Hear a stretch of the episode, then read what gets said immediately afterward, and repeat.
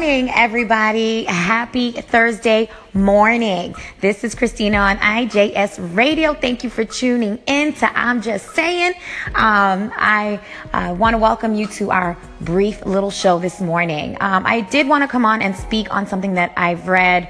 Uh, I read this morning. It came up on a couple articles and a couple social media outlets um, about Cardi B. And I love this girl. Um, the more I hear her speak, the more she opens her mouth about certain issues, the more I listen to her rhymes, the more I love her. Never mind the fact that she is from my hood and she is Dominican just like me, repping Washington Heights.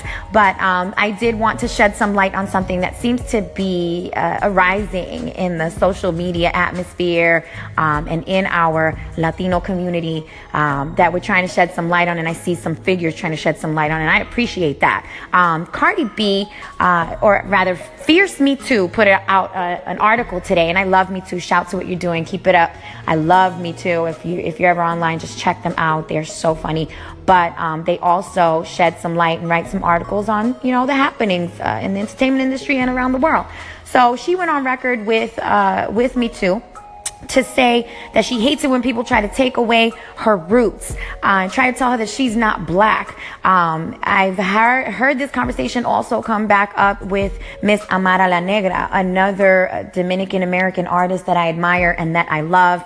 Um, the more she opens her mouth about these issues and brings light uh, to the Afro Latino uh, community, I absolutely appreciate all of that. Um, and I love what this is bringing out because for a long time, every time I see these conversations about racism and what's going on in the world, what's going on in America, it just seems so exclusive.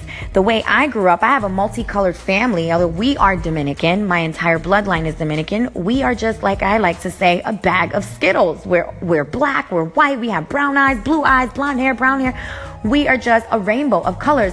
And I think that's representative of the world. So for me, I think to just exclude the black experience just to the land of America is completely wrong and just serves serves to divide the human race even more than it is already divided.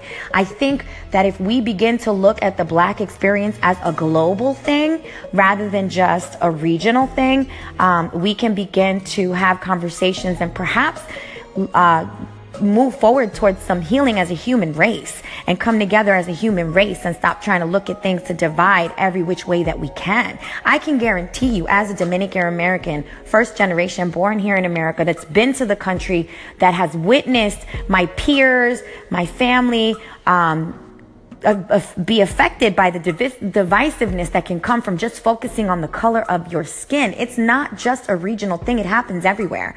And in the Dominican Republic, absolutely. Um, and so I, I want to applaud these ladies for bringing this issue to light.